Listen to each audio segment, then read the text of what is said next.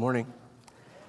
My kids' three pieces of advice to me this morning on how I might do a good job were one, to open by eating a sword, eating fire, or doing backflips. And at this point in my life, I'd probably be most able to eat a sword or breathe fire. But uh, instead, I think we're just going to go with a, lovely piece of scripture this morning instead. Um, have you heard the joke about the really good looking guy who was assigned to teach on the Grinches, the attitudes of, that steal the Christmas spirit four days after Christmas takes place? If you haven't heard that joke, that joke would be me. I'm the guy assigned to teach on the Grinches of Christmas spirit four days after Christmas. In the last four weeks, we've heard some great messages on how to safeguard and protect our Christmas spirit. But how do you teach on the Grinches of Christmas spirit on December 29th? What's, uh, and what's the point? If you're trying to prevent a, a Grinch from stealing your Christmas spirit for this Christmas, it's already too late. Christmas is over. And, and if you're trying to maintain that Christmas spirit for another 361 days until Christmas again, well, that's a different matter entirely. Uh, how do you do that? How do we keep from putting away the Christmas spirit with the Christmas decorations? To answer that, we're going to study an event that takes place in the scriptures 8 to 41 days after Jesus was born. From this event, we can take, that we can take three lessons that can help us grow in our relationship with God and associate the Christmas spirit with our everyday. And the three lessons that I think we can take from this spirit are these be present, be moved, be changed. As part of this lesson, we're going to look at four lives a professional baseball player, a seven foot seven professional basketball player, a former offensive lineman for the Denver Broncos, and a lady with puffy 80s hair. Be present, be moved, be changed. Our scripture for this morning is taken from the book of Luke, chapter 2, verses 22 through 40. So turn in your Bibles, please, to Luke 2, starting with verse 22. When the time came for the purification rites required by the law of Moses, Joseph and Mary took Jesus to Jerusalem to present him to the Lord. As it is written in the law of the Lord, every firstborn male is to be consecrated to the Lord and to offer a sacrifice in keeping with what is said in the law of the Lord a pair of doves or two young pigeons. Now there was a man in Jerusalem called Simeon who was righteous and devout. He was waiting for the consolation of Israel, and the Holy Spirit was on him. It had been revealed to him by the Holy Spirit that he would not die before he had seen the Lord's Messiah. Moved by the Spirit, he went into the temple courts.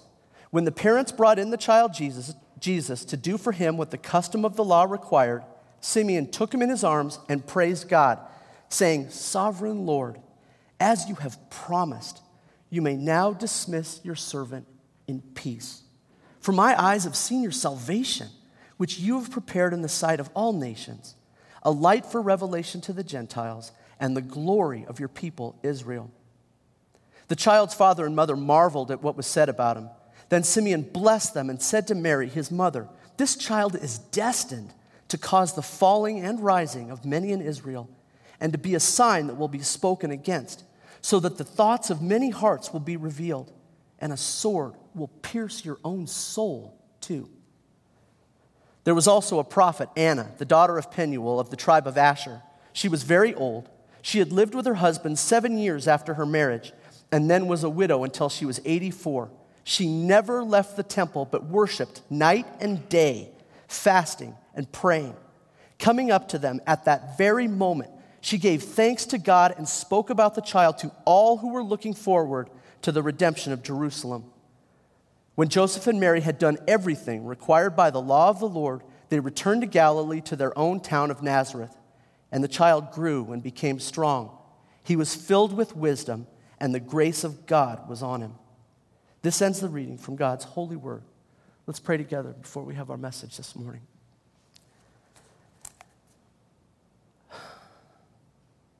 Father, thank you so much for this week that you've given us and the amazing message that you've, you've blessed us with this time of year, Father. Uh, we pray that we would do something with that message, not just put it away. We pray that we would take it and apply it and use it, that it would mean so much. It would mean everything to us, Father. That we would be moved by your Spirit. We pray that, I pray that the words of my mouth and the meditations of our hearts would be acceptable in your sight. In your name we pray. Amen.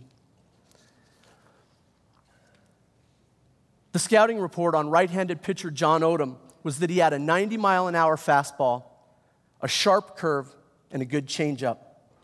After playing two seasons at Tallahassee Community College, uh, where he compiled a 6 and 1 record in 2004 and a 2.75 ERA, John Odom joined the San Francisco Giants farm system. He was a professional baseball pitcher. It made John proud he was good at baseball, and then it made his dad proud, said a friend of Odom's. He had so much going for him, said his former college coach, Mike McLeod. He was a tremendous guitar player as well. Coach McLeod said that John Odom had a musician's heart, not an athlete's heart. In fact, John Odom practiced the guitar so much he actually hurt his elbow and missed some games. He missed most of the season in 2005 to have major surgery on his right elbow called Tommy John surgery, which is, is very, uh, very serious procedure. He lost another season when he dislocated his shoulder while chasing down a base runner.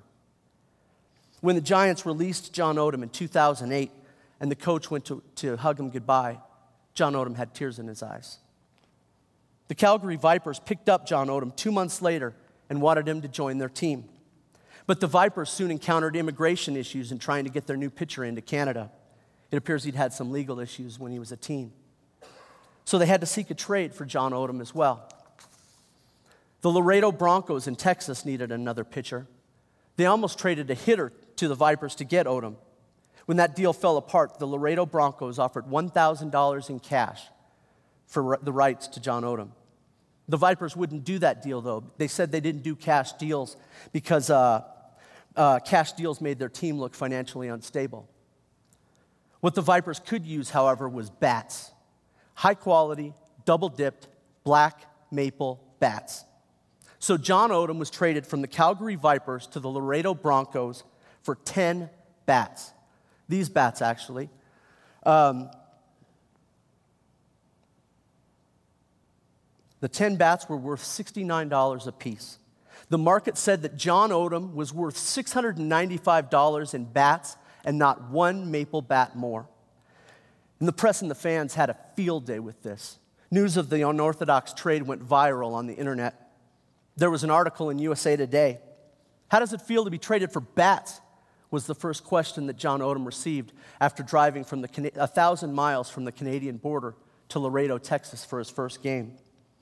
Fans started calling him Batman.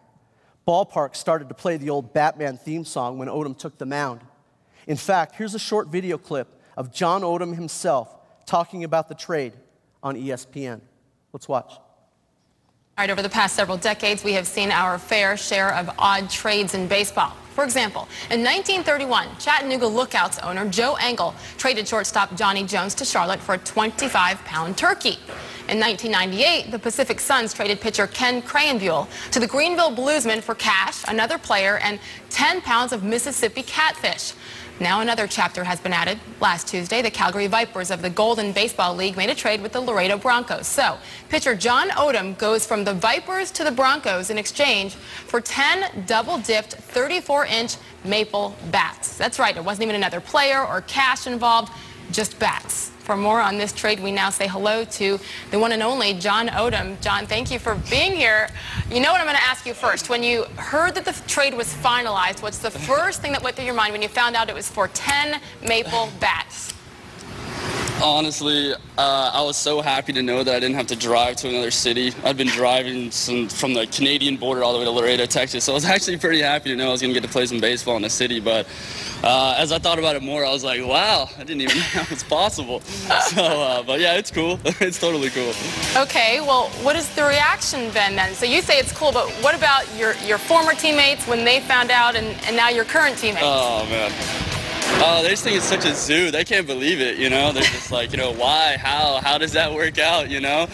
And, uh, I mean, I don't know. It's just been crazy, man. I'm trying to have as much fun with it as I can. I didn't really I didn't think it'd be a story. And all of a sudden, people are like, "Oh, you're all over the internet and all this stuff," and uh, I just can't believe it, man.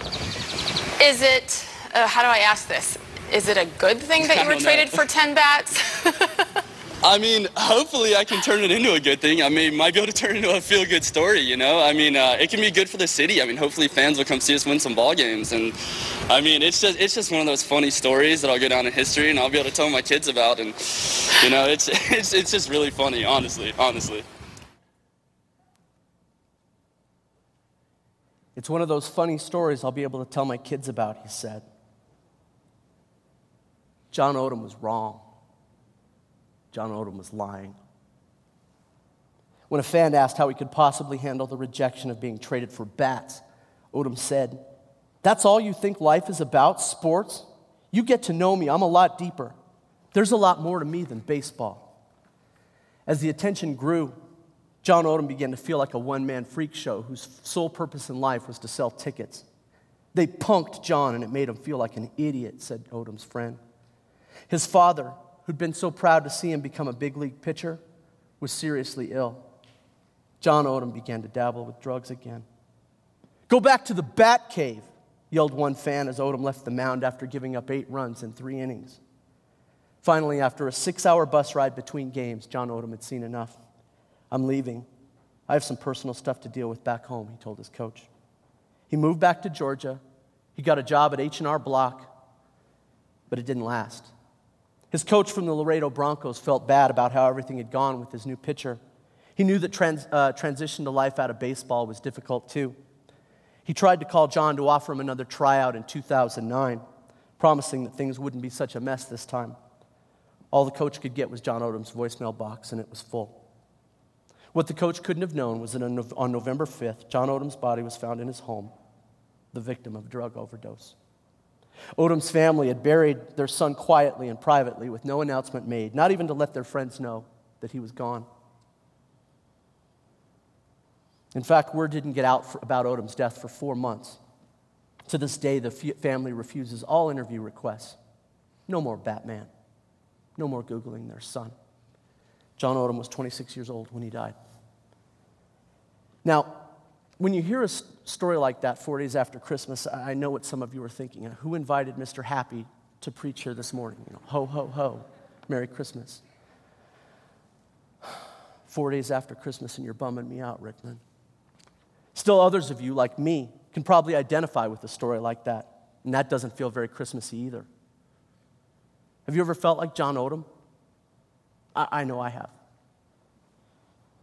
And whether you're overflowing with the Christmas spirit this morning or whether you feel like you aren't worth a bag of bats this morning, the first thing I think we can take from the scripture we just read is to hear God's call telling us to be present. Be present in the events and message of Christ's birth and what they mean to us. Be present in what God's doing in you and around you now, not just during Christmas. Be present in His Word. Be alert. Be present. Look at the scripture we just read a moment ago. Scripture often read and studied in December as part of the Christmas story, but nobody ever reads it after Christmas when these events actually took place. By Jewish law, a baby boy was circumcised eight days after being born, and the woman, immediately upon giving birth, was declared ceremonially unclean for a total of 41 days after a son was born, and for a total of 66 days after a daughter was born. Be, by being ceremonially unclean, it means she wasn't allowed to touch anything sacred or to go to the temple to worship. This story took place 8 to 41 days after the Christmas event. What are some of the things that are going to happen in your life in the next 41 to 66 days that might get you and your mind out of the Christmas spirit and, and away from the Christmas message? Well, all the, Chris, the credit card bills from Christmas will come due, right? School will start again. New Year's, bowl games, the NFL playoffs and the Super Bowl, the Winter Olympics, the Academy Awards. All of these things will take place in the next 41 to 66 days. And whether those events are going to be good, hopefully like Peyton Manning in the Super Bowl, or bad, like the bills that we get uh, from Christmas, isn't it true that these things may impact the amount of Christmas spirit we have in February and the amount of attention, the amount of attention that we give to the Christmas event in February? Isn't that possible? But look at the two people that we read about in Luke chapter 2 Simeon and Anna.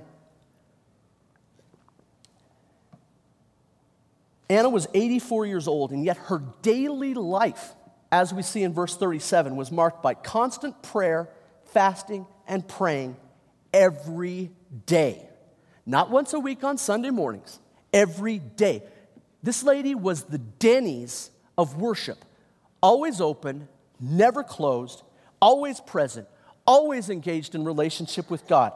That's how she's remembered and recorded in the scriptures. And look at Simeon. Now, we're not told exactly how old Simeon was, but by all accounts that I found, he was an old dude, okay? And like Anna, it appears that Simeon was a, a regular person, just like you and me. Wasn't a priest, wasn't a teacher of the law, was a regular guy. But we know four things that we can take from verses 25 and 26 about Simeon. One, we know that Simeon was righteous. Righteous means he was just, he acted rightly, he conformed to the standard of God's law. What else do we know about Simeon? We know he was devout.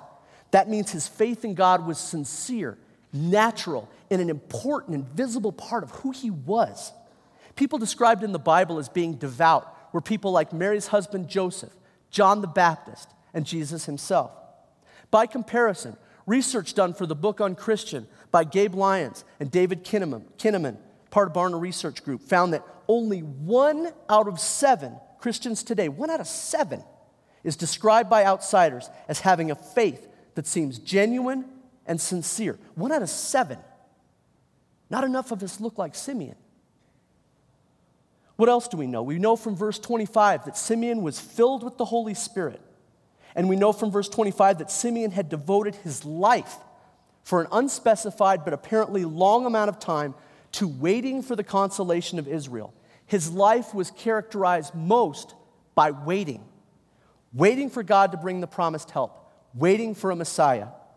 Max Lucado describes this quality best in his book, When Christ Comes. He writes that Simeon knew how to wait through the arrival of Christ. Maybe you know what it's like to look for someone uh, who has come for you. I do, Max Lucado writes. When I travel somewhere to speak, I often don't know who will pick me up at the airport. Someone has been sent, but I don't know the person. Hence, I exit the plane searching the faces for a face I've never seen. But though I've never seen the person, I know I'll find him. I bet Simeon would have said the same. How will you know the king, Simeon? I don't know, I just know I will. And so he searches. Like Columbo after clues, he searches, studying each passing face, staring into the eyes of strangers. He's looking for someone. Not demanding, not hurrying, he was waiting, patiently vigilant, calmly expectant, eyes open, arms extended, searching the crowd for the right face, and hoping the face appears today. Such was the lifestyle of Simeon, and such can be ours. Think what it's like to be searching for someone in a crowd. Think about what that's like. What would our faith look like if we were looking for God at work in the world, in us and around us, as if we were looking for someone in a crowd? Would we be more likely to spot a John Odom in the crowd, who desperate, someone who desperately needs our help? Would we be more effective at loving God and loving others? If we're looking for Christ and what he's doing in us and around us now, isn't it possible that we might be more inclined to maybe view our worth as more than just a bag of bats as well? Look at Luke 2 again. Mary and Joseph don't have name tags on when they walk into the temple that day with their son. That day, the only two people who were recorded in the scriptures as recognizing Jesus were Simeon and Anna. They see the child and they know it's him, it's the Messiah. That's the first lesson I think we can take from Simeon and Anna to be present in our faith and watchful in the world for, for, for God and people around us constantly, not just at Christmas. And when we do this, we're present and we're active in our faith. The likely response, or more likely at, at least, is that we will move and join in his work.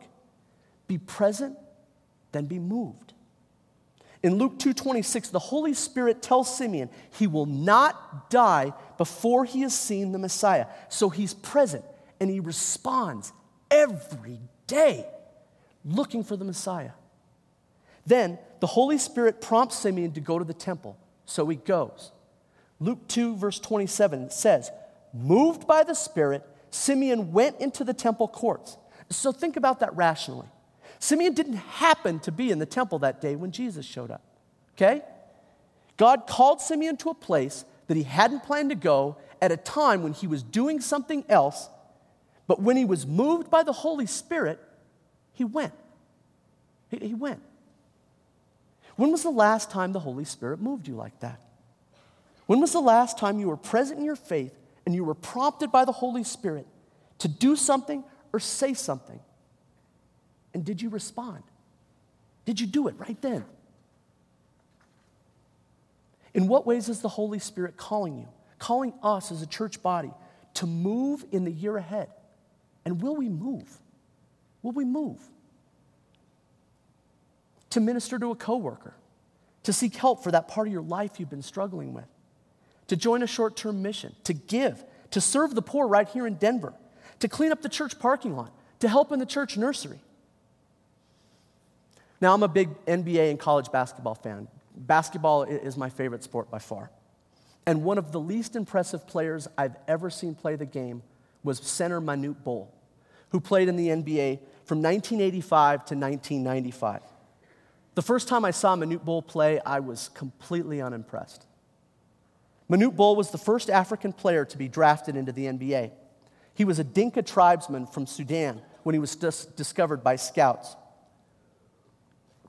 In 1979, Manute Bol had never even heard of basketball. He didn't speak English. He'd never even held a pencil, one newspaper article said. Just six years later, six years later, he was in the NBA. Manute Bol's basketball skills were very limited. He was used primarily as a shot blocker. Although he was an enormous seven foot seven, he weighed only 200 pounds. Manute Bol was a seven foot seven inch stick. By comparison, Charles Barkley was six foot six inches, but he weighed 250 pounds. I, I remember watching Charles Barkley play Manute Bol, and Charles Barkley pushed that man all over the floor. The thing that stood out to me was how he carried himself, recalls Charles Barkley, who played against and with Manute Bol. Barkley said that Manute Bol was always concerned about his physical appearance. He wanted to be looked upon, dignified, and I was impressed by that, Sir Charles said. By all accounts, Manute Bol was not a morning person. He was always grumpy in the mornings. One day early in 1988, after getting home from a long road trip, Manute Bol's phone rang persistently enough that finally Manute Bol had to get up to answer the phone and see who it was. And when he does, when he answered the phone, he was ticked off. Why are you calling me so early? He yelled in his deep voice to whoever was on the other end of the line. Don't you know that I'm sleeping? The man on the other end of the, the line was unsympathetic. He was calling because militias were sweeping through southern Sudan, where, where Manute Bol was from, leaving villages burned and children orphaned. You're sleeping? The caller yelled back. While you're sleeping, people are dying. A follower of Christ, Manute Bol's life was moved that day by the Holy Spirit, and he responded. He moved. He committed to build 41 schools in Sudan, 41 schools where he hoped education would reunite a region that had been torn apart by war. He built hospitals in Sudan. He gave away virtually all of the $6 million he made playing in the NBA. By the end, he was living off the charity of friends, the newspapers reported. As his NBA career came to an unimpressive close, his body was racked by arthritis. He battled acute kidney failure and a potentially fatal skin disease, and yet he continued to move. He continued to respond to the Spirit's call. Remember how Charles Barkley said Manute Bol had always been concerned early in his career with how he was seen, that he'd be looked upon as dignified? When his fortune dried up, Manute Bol raised more money for charity by doing what most athletes would find humiliating.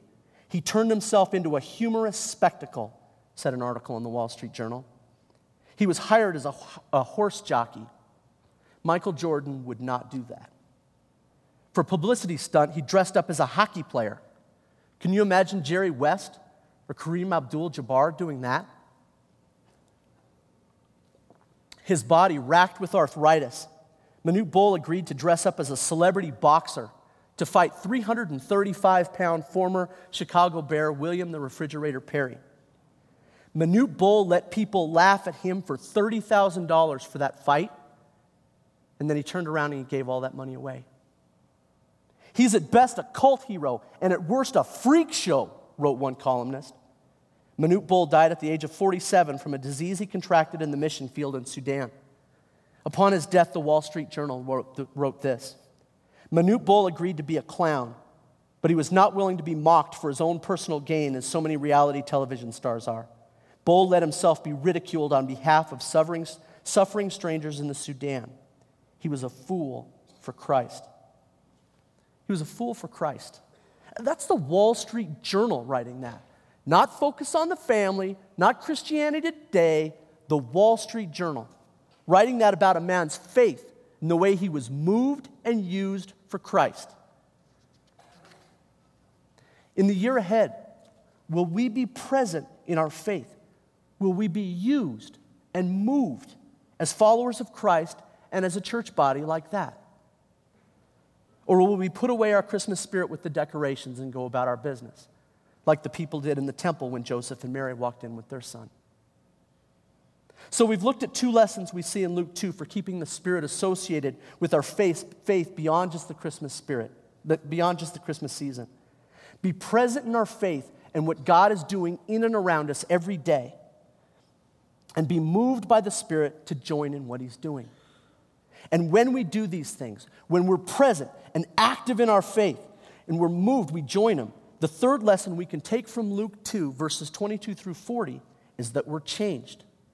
Be present, be moved, be changed. In Luke 2, Anna was 84 years old. She worshiped night and day, fasted and prayed daily. She was present in her faith. When Joseph and Mary walk into the temple with Jesus, Anna moves immediately. Verse 38 says she came up to the Messiah at that very moment and gave thanks. As a result, she was changed. It says she spoke about the child to all who were looking forward, looking for the redemption of Jerusalem. And Simeon, after a lifetime of looking for the Messiah every day in the faces of people, like looking for a face in an airport crowd, Simeon is moved by the Spirit. Today's the day, the Holy Spirit says and he moves. When he does, he finds himself holding the very, holding the very Messiah he'd been looking for every day. Holding the Messiah in his arms, and he's changed. Imagine what that must have felt like after looking for someone your whole life to hold the Messiah in your arms and say, Sovereign Lord, as you have promised, you may now dismiss your servant in peace. For my eyes have seen your salvation be present, be moved, be changed. A, f- a few moments ago, I told you you'll have opportunities in the weeks ahead to move and to respond as part of the church body. We're also going to have a really neat opportunity to be more present in our relationship with God and to be changed more by that relationship in the year ahead. In a meeting a few weeks ago, some people in this church, like Ryan Long, Nathan Harrison, Jeremiah Quinones, Dan Sarian, Dave McDonald. Eh, people who love you and care about your development and your presence in this church. They had a great idea. They said, let's begin the year as a church body looking at specific and or different ways to come into deeper relationship with God and be further and deeper changed by that relationship in the year ahead. I can't think, I can't think of a better New Year's resolution or a better way to begin the year than that. Can you? People love you. Some people might call that discipleship. Some people might call it spiritual disciplines. At the end of the day, it's all about creating a deeper and stronger relationship with God. We'll begin that study next week. Don't, don't come on Sundays just to hear the message, be a part of it. Be present, be moved, be changed. From 1997 to 2007, Matt Lepsis became one of the most famous offensive linemen to ever play for the Broncos. He was on the roster in the second, uh, when the Broncos won their second Super Bowl with Terrell Davis and John Elway. And in 2006, Matt Lepsis signed a huge four year contract with the Broncos, paying him $25 million. The last thing on my mind was God, Matt Lepsis recalls. And yet, as a millionaire and starring in the NFL in 2007, it began to strike him as strange that one day he'd buy a car and a month later he'd want another. Money just wasn't doing it for him. Matt Lepsis tried drugs. He played the first six games after signing a $25 million contract on drugs. Still was empty. Finally, at the urging of place kicker Jason Elam, Matt Lepsis locked himself in his closet at home and prayed. It was the first time in my life I said a meaningful prayer, said Lepsis.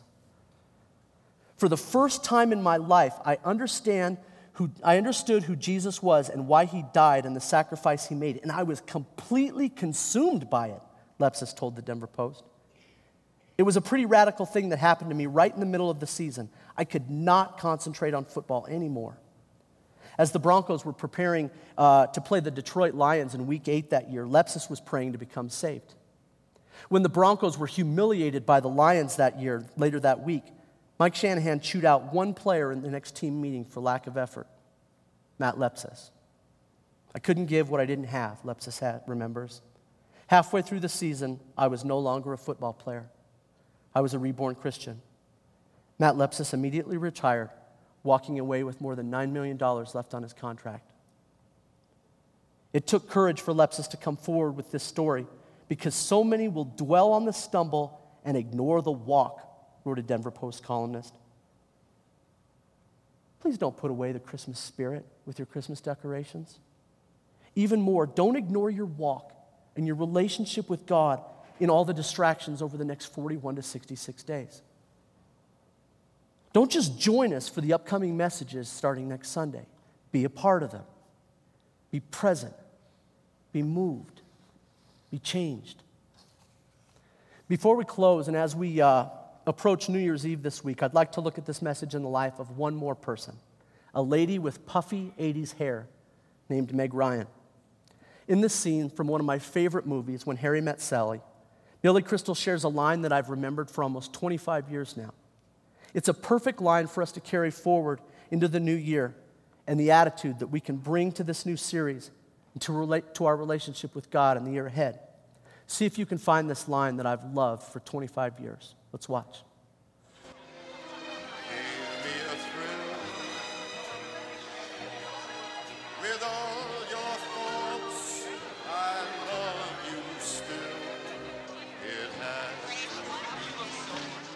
I've been doing a lot of thinking.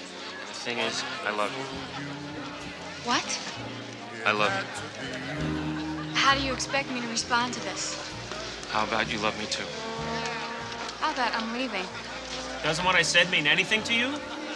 I'm sorry, Harry. I know it's New Year's Eve. I know you're feeling lonely, but you just can't show up here, tell me you love me, and expect that to make everything all right. It doesn't work this way. Well, how does it work? I don't know, but not this way. How about this way? I love that you get cold when it's 71 degrees out. I love that it takes you an hour and a half to order a sandwich. I love that you get a little crinkle above your nose when you're looking at me like I'm nuts. I love that after I spend a day with you, I can still smell your perfume on my clothes. And I love that you are the last person I want to talk to before I go to sleep at night. And it's not because I'm lonely, and it's not because it's New Year's Eve. I came here tonight because when you realize you want to spend the rest of your life with somebody, you want the rest of your life to start as soon as possible. You see? That is just like you, Harry. You say things like that and you make it impossible for me to hate you. And I hate you, Harry. I really hate you.